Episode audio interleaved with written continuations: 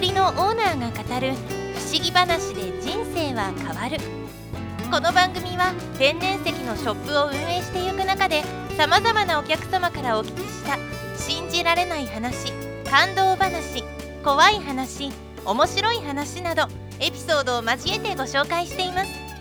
すべて実話です。見えない世界を知ることが生きていく上で少しでもあなた自身の安心や自信になればと思います。では本編のスタートです。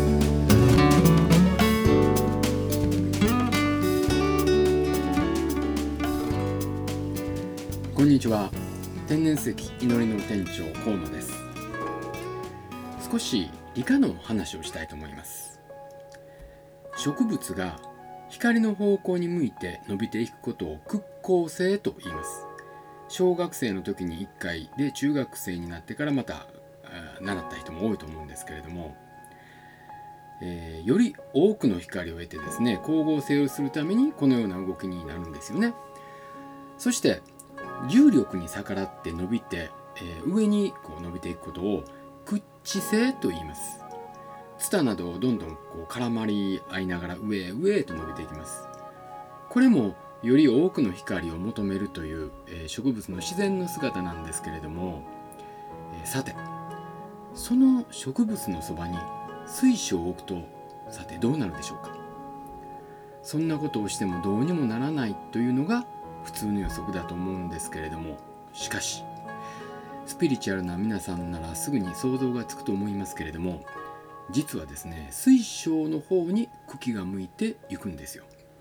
これはどの教科書にも載っていませんしウィディペキアにも書いてありませんでした。まあもちろんそうでしょうね、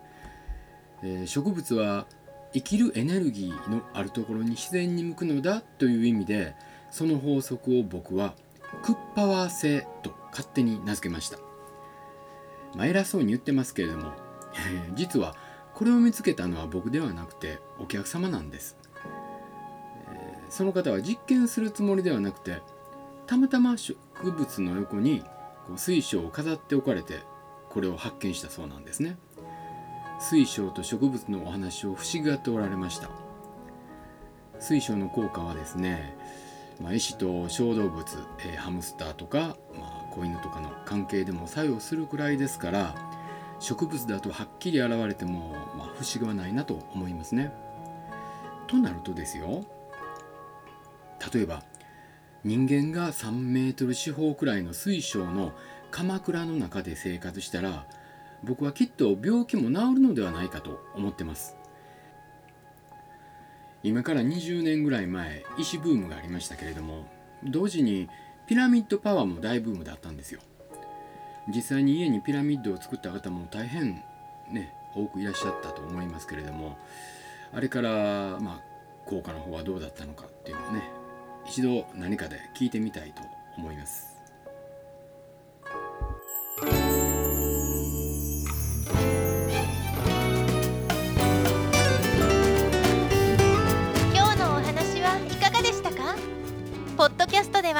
つものブログの中から内容を選んで話しています。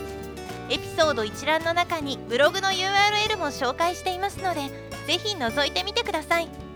また番組の感想やご質問はコメント欄からお願いします。それでは次回またお会いしましょう。